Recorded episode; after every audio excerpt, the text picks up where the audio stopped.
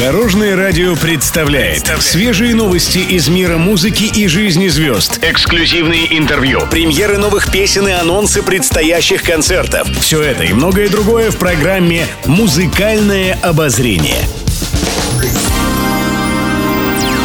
Добрый день! В студии Екатерина Крылова, и это программа «Музыкальное обозрение» на Дорожном радио.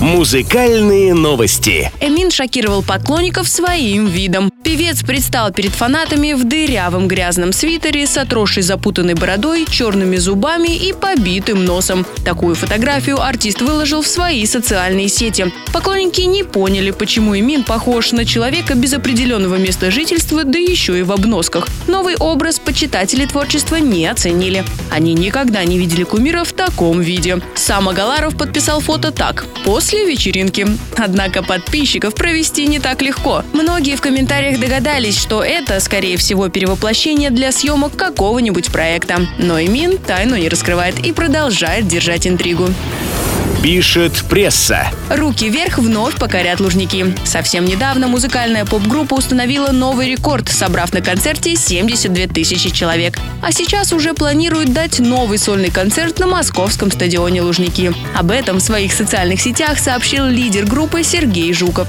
По его словам, прошедшее мероприятие было просто невероятным. Это выглядело как отдельный целый город людей, который хором пел любимые песни из детства. Певец получил множество теплых и приятных слов. Однако многие сообщили о том, что очень расстроены, так как не смогли попасть на концерт. Именно поэтому «Руки вверх» решили повторить Лужники. Правда, состоится мероприятие не скоро. Ждать придется до 22 июля 2023 года. Но поклонники готовы ждать и даже приехать из других стран ради такого события. Еще больше интересных музыкальных новостей уже завтра в это же время на Дорожном радио.